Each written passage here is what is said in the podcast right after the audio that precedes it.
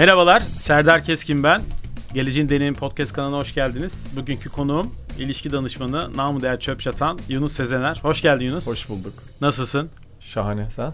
Güne senle başlıyoruz. Harika bir program. Benle başlaman sana şans getirecek. Süper. Seri konu tabii oldukça ilginç olacak ama e, şöyle başlayayım istiyorum. Gelecekte ilişki deneyimini neden seninle konuşuyoruz?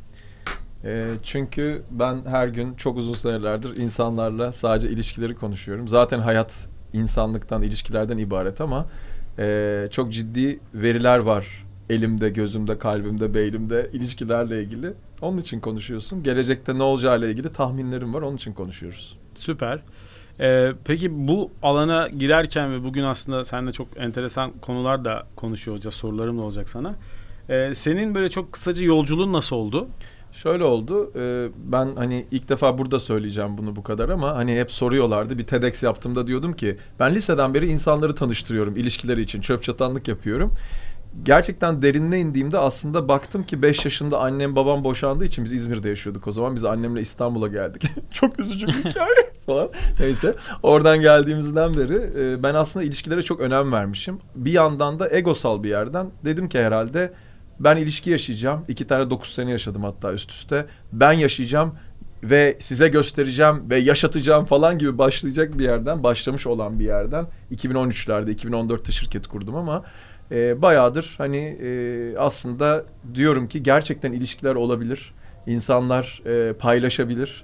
E, ben de kendimce bir şeyler yaşadım bitmiş olsa da e, birçoğu ama e, bunu insanların yaşayabileceğini belki de birazcık anne babama göstermek istediğim bir yerden başladım zannediyorum ama sonradan çok başka şeylere dönüştü. Mesela kitap yazarken de ya insanlar daha çok tanısın, daha çok iş yapalım diye başlamıştım. Sonra kitap gerçek bir kitaba dönüşmüştü.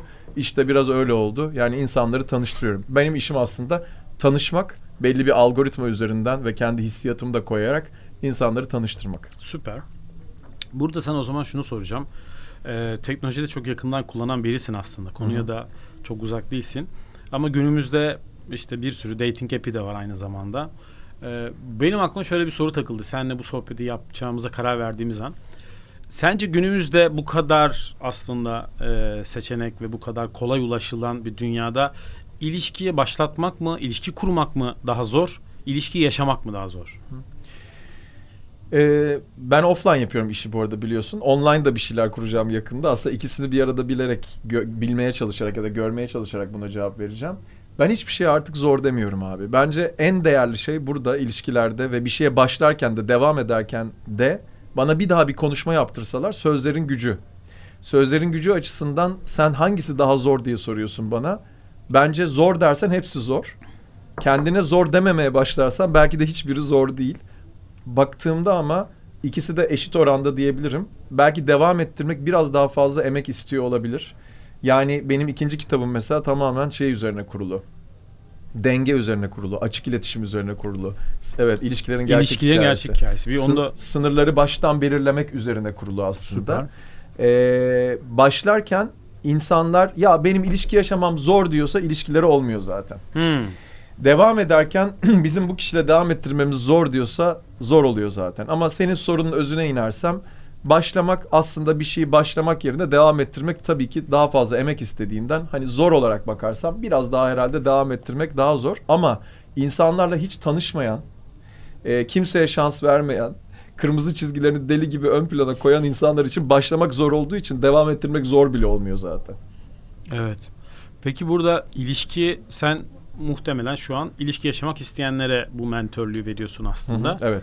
Ee, hiç şey oluyor mu? Yani halihazırda bir ilişkideyken ya benim bu ilişkim doğru mu değil mi deyip senden böyle bir teyit isteyen ya da böyle bir checkliste Oluyor. Doğru bir şey. Hatta çiftler gelip beraber algoritmaya beraber yapıp en azından kağıt üstünde ve senin sorduğun sorularla nasıl olalım diye bakalım diye olanlar da oluyor.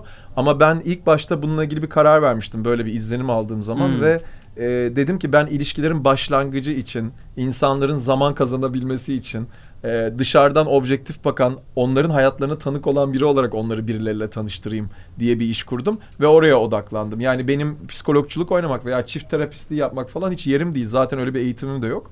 Hani oralara giden kitaplar veya oralara giden seminerlere dair gönüllü asistanlıklarım falan var ama e, ne kadar uyup uyumadıklarını bana soruyorlar. Ben onları söylemeden aslında onlara söylüyorum bir şekilde. Yerim olma- olmayarak söylemiyorum ama yerim olduğunu düşündüğüm yerde de biraz zaman kazandırmaya çalıştığım insanlar oldu yani. Biraz rakam versene şu ana kadar bu kadar ilişki danışmanı geldi. Ya bize şu ana kadar e, 9800'e yakın insan birebir Wow. görüştüm ben. Ne kadar sürede? E, 9,5 senede, 9,5 sene olacak. E, hala aktif 2400, 2500 belki 2600 kişi var. Bayağı önce baktık çünkü.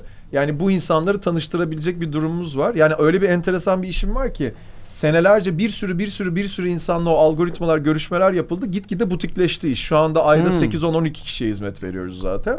E, ve hani e, o kadar sayıda kişi olduktan sonra artık bugün gelen bir insan eğer birazcık kalbi açıksa, biraz güveniyorsa, biraz teslimiyetteyse hani gerçekten onu, onu görüştürebileceğimiz 6, 8, 10 kişi oluyor aslında. Öyle bir enteresan bir yere geldi şu anda. Yani aslında sayı şu. Bin kişi olduğunda az çok herkesin karşısına 2-3 kişi çıkabiliyor bence bu toplumda. 2000 kişi olduğunda 5-6 kişi çıkabiliyor.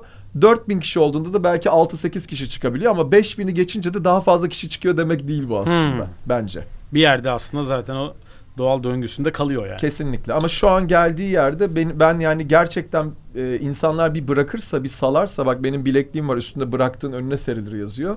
Biraz bırakırsa diyorum ki ya bu takımın kaptanı ben olmama izin verecek misiniz diyorum. Geçenlerde bir kadınla konuşuyoruz. Hiçbir şekilde bırakmıyor. Dün telefonda konuştuk pardon.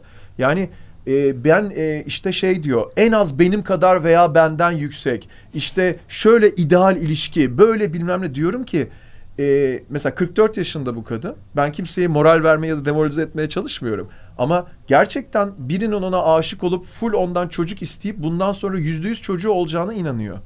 Ama ben de diyorum ki verilerden. E ben 46 yaşında da benim arkadaşımın çocuğu oldu da bizim şirket vesilesiyle olmadı. Çünkü erkeklerin gelip kaç yaşında olduğu fark etmez. Şu kaliteli erkeklerin gelip. Hı. Ben hani kaç yaşında biri olursa olsun e, tabii ki çocuğum olabilir dediğini görmedim daha 9,5 senede. Ne oluyor genelde? Şöyle oluyor. İnsanlarda çocuk hayalleri varsa erkeklerin e bir 34'lere 35'lere kadar oluyor. Sonra 38-39'lara kadar da oluyor ama 40'ları geçince de erkekler artık öyle bir yani seçim çelişkisinden Evet. aslında bugün asıl konuşacağımız konudan belki çok seçenek olduğunu bildiği için yani bir kadın onunla bir çocuğu olsun istiyorsa o adamın belli bir kalibrede bir adam olduğunu varsayarsak varsaydım ben. E o zaman da adam da 40 yaşın üstünde biriyle çocuğum olsun istemem diyor. Olabiliyor ama en azından istemem diyor başta. Evet. O zaman da diğer seçeneklere gidiyor. Bırakma hikayesiyle e, insanların bir şeye inanması, bir şeye kırılması gerekiyor. Ya sana güvenmesi gerekiyor, sana kendini bırakması için. Ya da bir şeyleri görmüş olması gerekiyor.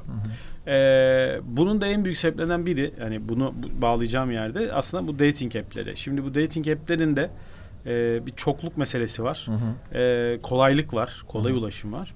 E, ama dünyada baktığımızda çıkışından itibaren aslında temelinde ilk önce bu dating app'leri e, ciddi bir kabuk kırdı. Yani aslında coğrafi olarak kıtalar arası aşkı belki kolaylaştırdı. Farklı coğrafyalar, farklı kültürler insanları birleştirdi.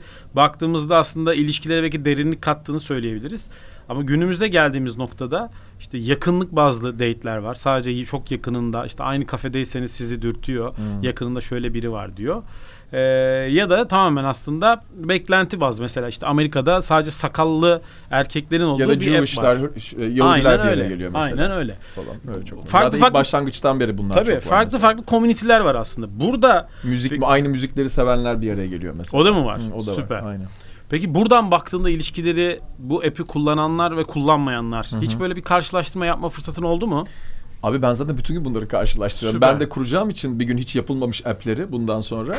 Ee, yani o kadar enteresan bir konu ki online dating yapıyor. Ben geçenlerde işte bir podcast'e daha katıldım bir yerde. Şeyi söyledim. Yani benim insanlara bakıyorum. Diyorum ki mesela Manisa'da yaşayan bir danışan olmak isteyen bir kız vardı seneler önce. Dedim ki ona yani benim senin karşıya çıkarabileceğim biri yok şu anda kendi havuzumda. Yok. Ama sen Hmm. Tinder'a gir. Niye Tinder'a hayal kırıklığı olarak bakıyorsun? Niye Tinder'a canın acıyacak diye bakıyorsun? Sen buraya laboratuvar gibi bak. Niye laboratuvar gibi bakmıyorsun? Ne kaybedersin ki biriyle tanışmaktan? İkinci buluştuğu adamla falan sevgili oldu bana teşekkür ediyor. Yani burada kötü bir şey değil bu online app'ler. Ama onlara algı bir enteresan. Yani benim daha önce e, tanışıp e, inanılmaz bir şey yaşayan oradan yakalamışlar Hmm. birbirlerini ve arkadan bana gelip şunu duyduğum insan oldu. Ya Tinder'dan tanıştık da bir sıfır gerideyiz aslında falan diyor mesela. Ya da OkCupid diye bir tane app var. Orada sana belli bir algoritma ile arkada o algoritmayı da yedim ben zaten. Ee, çok da böyle neyse şey demeyeyim yani. Hani bir güzel bir algoritma yapmışlar. Milletin anlamayacağı şeyi koymuşlar oraya. Millet algoritma var zannediyor falan arka tarafta. Mesela işte benle birisi yüzde 93 uyuyoruz. Kız diyor ki bana ya iki buçuk aydır bok gibi bir ilişki yaşıyorum diyor. Ne? Ama yüzde 93 uyduğumuzu söyledi. Okey Cupid diyor mesela. Böyle çok enteresan şeyler var. Ee, şöyle ki e, online dating app'leri e, aslında laboratuvar gibi bakıldığında çok değerli şeyler. Fakat ben kendim bunu kendim gördüğüm için, insanlar deli gibi benim yanımda bunu deneyimlediği için, e, işte bir insanın fotoğrafını görüp sağa atmak, sola atmak gibi bir şey çok başta güzel gelebilir. Şey gibi yani senle ben yazlıktayız abi. Dört tane dondurma çeşidi var. Çikolatalı, sade, vişneli, fıstıklı. Tamam mı? Hadi çilekli olsun. Çok güzel yiyoruz biz bunu senelerdir ya. Yiyoruz yani. Yiyoruz, yiyoruz, yiyoruz. Dedeler bunu yaptı zaten. Yiyorlar. E, yemeye devam ediyorlar abi. Güzel işte. E şimdi 50 tane çeşit var. 100 tane çeşit var. Gidiyoruz bakıyoruz böyle online dating app'i gibi. Ah ne kadar güzel ya. Bir sürü insan var burada ya. Harika. Çok güzel falan. Olmuyor sonra. Nasıl mutlu olacak ki? Dolabın başından geri dönüyor değil mi? Dondurma yemekten vazgeçiyor. Abi midesi bulanacak bir süre sonra yani. Tabii. Ne dediğini, ne yediğini bilmeyecek. O kötü, bu iyi. Nasıl seçeceğim? O biri tavsiye edecek bir şey bilmem ne. Olmuyor yani. abi. Şöyle bir araştırma var. Netflix'te eğlenceli tarih dersleri diye bir Evet. e, seri var. Orada da dördüncü bölüm sanırım dating app'lerle ilgili. Orada şöyle bir araştırma paylaşıyor. E, dating app kullananların e, kullanmayanların oranı ilişki yaşamada depresyona girme kolaylığı daha düşükmüş. Tabii daha ki. eşiği daha düşükmüş. Tabii ki. Çünkü ya bir şey kaçırdım diyor app'te ya da yine aynı belgeselde şey araştırmasını söylüyor. En son kaydırdığınız kişinin adını söyleyin diyor. Kimse hatırlamıyor. Tabii ki.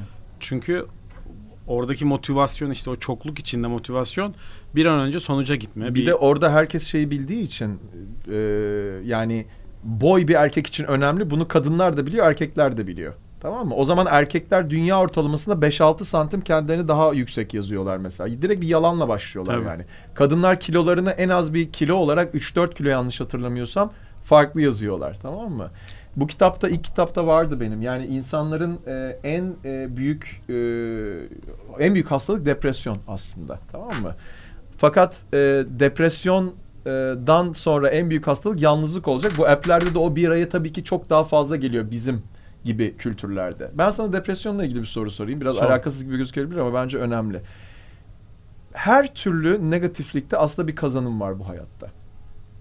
Yani negatif gözüken şeyde. Mesela depresyonda. Bir insan niye depresyonda kalır sence? Bir örnek ver bana. Neden depresyonda kalabilir bir insan? Bir sebebi var depresyonda kalmasının çünkü. Bir kazanım var. Psikolojide kazanım deniyor buna. Payoff deniyor. Nedir buradaki kazanım? Ne olabilir? deneyime gidiyorum yani aslında tecrübe ve orada Depresyonu deneyimlemek. Evet, yani dep- o yaşadığı acıyı ya da yaşadığı üzüntüyü e, o sonuna kadar yaşayıp bitirme belki yüzleşme. Evet. Mesela şey gibi bir şey söylüyorsun sen. E, Dağılmadan toplanmıyor gibi bir şey evet söylüyorsun evet. aslında. Bir Dibe vurmadan olabilir. çıkamıyorsun Evet. gibi. Bence e, bir tane sebebi de şu. Çok kafana yatacak bence. Kimse sana dokunmaz mesela. Aslında belki de insanlar o kadar da ilişki yaşamak istemiyorlar. Peki ben sana şunu sorayım. Depresyonda olan insan depresyonda olduğunu rahatlıkla söyleyebiliyor mu? Genelde söylemiyor. Ama zaten o bir yalanı yaşamak istiyor. Zaten online dating app'lerinde herkes neyin ne olduğunu bildiği için tekrar dönüyorum. Kimse sana dokunmayacağı için. Aslında içinde bir yerde ilişki yaşamak konusunda kendine güveni olmadığı için ve istemediği için bu app'lere giriyor zaten. Şu anda fark ettim bunu bu arada. Konuştukça her şeyi fark ediyorum Tabii. zaten. Yani istemiyor ki. Diğerleri de istemediği için o kendini oraya atıyor.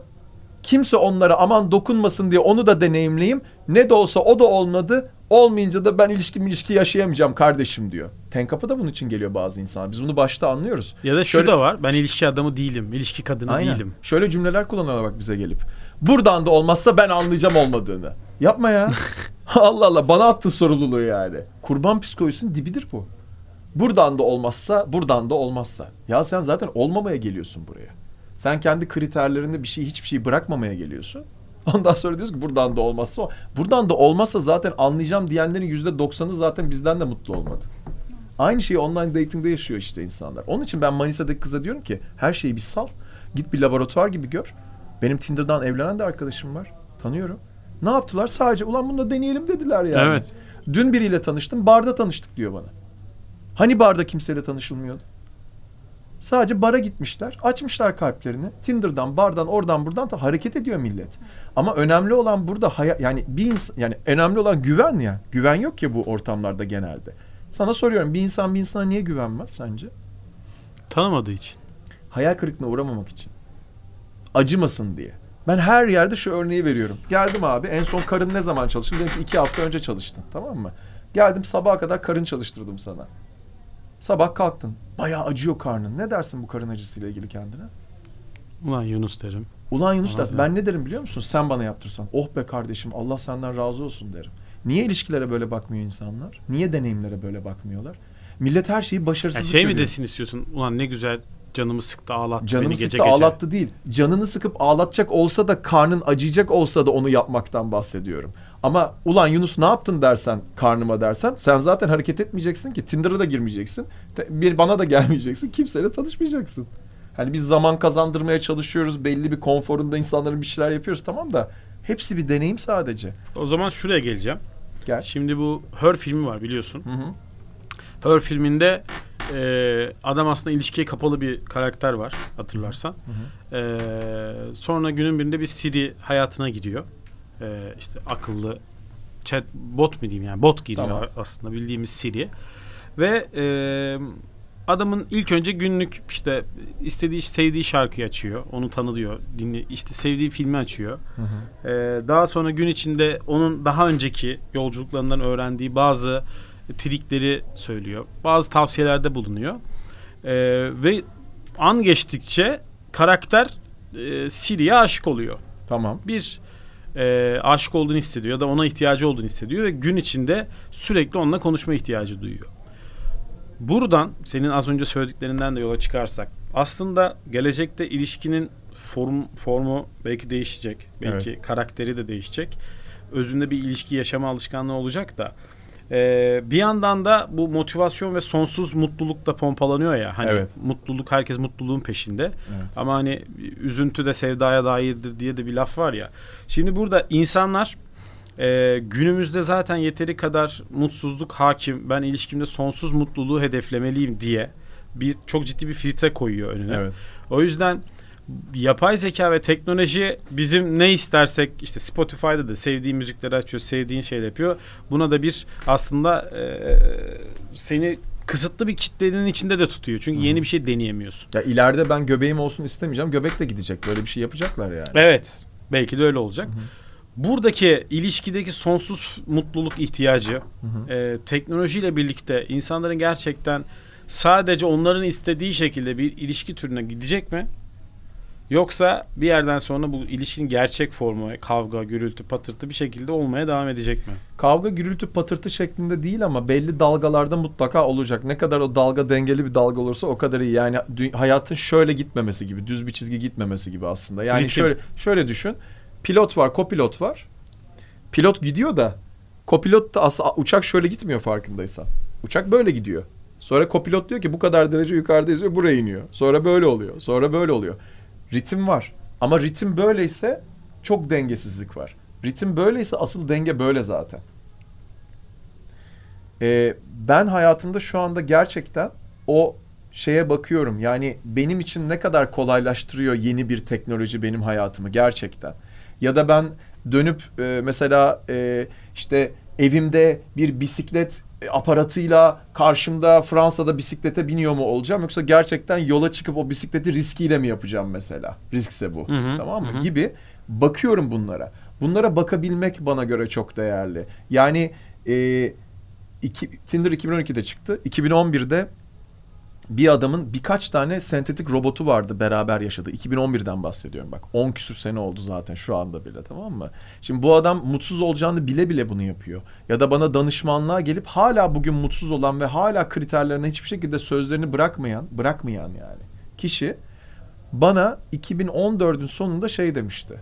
Ee, bir robot olsa da onunla yaşasam demişti. Ben bugün hala arkadaşım o kız. Ona hatırlattığımda da hatırlamak istemiyor. Hatırlamıyor. Allah Allah. Tamam mı?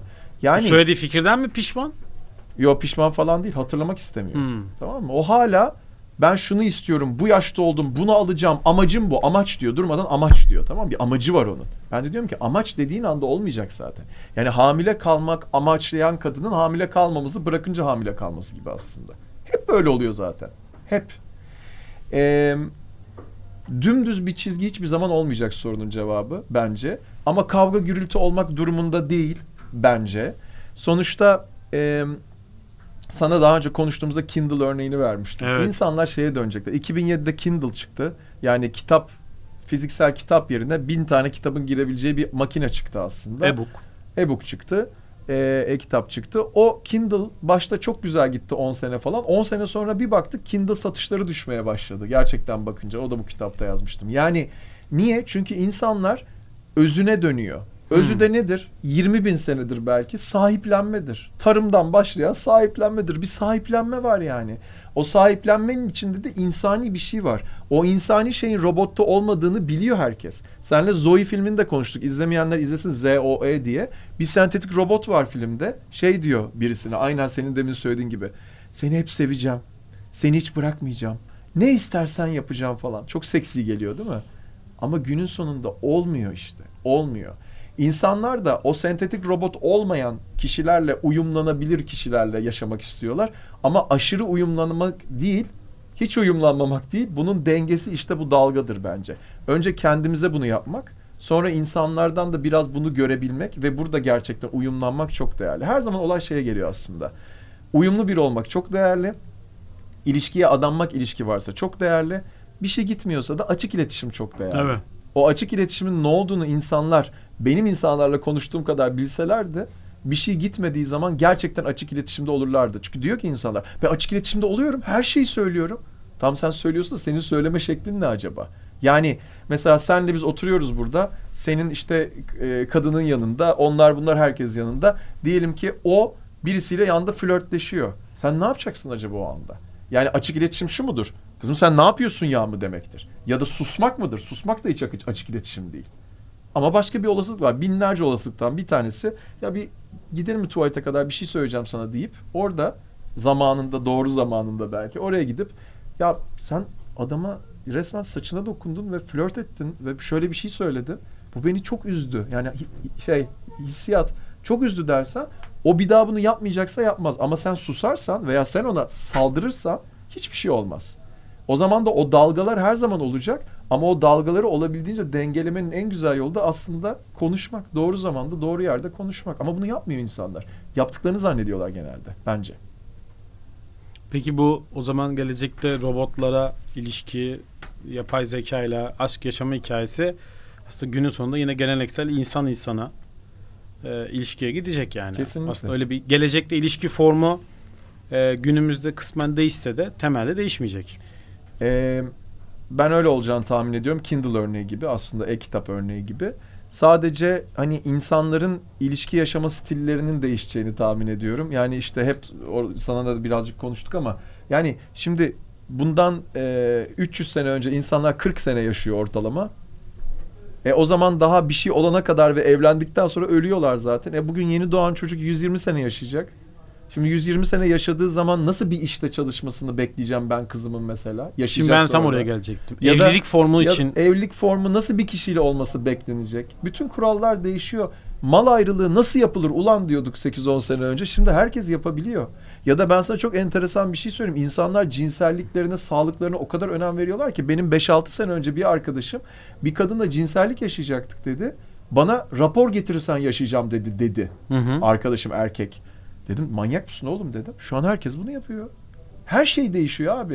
ne Dedelerim, yapıyorlar? İlişki Ya sağlık raporu ilişkiye mu? gireceklerse İşe giriş belgeleri İşe gibi. giriş belgesi gibi sağlık raporu istiyor. Git diyor bilmem ne laboratuvarına al onu diyor. Yapacaksan benle seks diyor. Böyle. Ha. Bu böyle ve bana garip geliyordu başta artık hiçbir şey garip gelmiyor. Çünkü ilişkiler 8-10 senede bir deli gibi bir şeyler değişiyordu. Daha doğrusu ciddi değişiyordu. Evet. E şimdi 1-2 senede bir her şey değişiyor. Her şey. Ben nasıl bekleyebilirim ki 2016 doğumlu kızımın benim yaşadığım evliliği yaşamasını? Hiç gerçekçi Form olmaz. olarak değil mi? Şey gibi yani.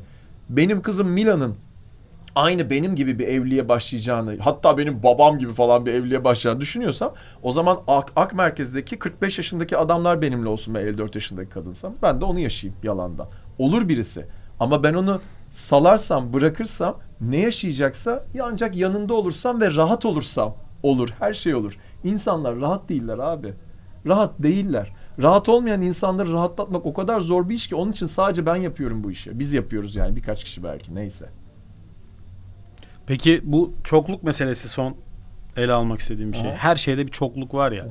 Bu çokluk paradoksu da insanların Evet. çok canını sıkan bir şey. Evet. İlişkide de bu var. O başta sorduğum ilişki yaşamak mı kurmak mıdaki en büyük aslında altta yatan benim kafamda yatan şey de oydu. Yani ilişki yaşayan ya dışarıda bu kadar fırsat var acaba ben mi kaçırıyorum diyor. İlişki kurmak isteyen de ya bu doğru insan bak bir sürü de etrafta birileri var diyor. İki ucu bo-. BOK'lı Evet evet oluyor. evet. yani bu çokluk meselesi ilişkide nasıl? Şöyle abi bence zaten bütün konu bu. Yani seçim çelişkisi. Bu Black Mirror'ın dördüncü sezon dördüncü bölümde o siyah ayna dizisinin. Hmm. Ee, buna option paralysis diyor. Ee, seçenek felci diyor. Ama işte Barry Schwartz diye bir adam var. 2004'te bir kitap çıkardı. Sonra inanılmaz bir TEDx'i var. Paradox of Choice diyor. Seçim çelişkisi diyor buna. Ee, çok güzel bir deney var. Onu anlatayım. Aslında bu görüşmeyi yapmadan da unutmuşum. Kitapta neler yazdığımı unutuyorum. Çok enteresan. Teşekkür ederim bana hatırlattığınız için. Reçel deneyinden bahsedeceğim Hmm. size.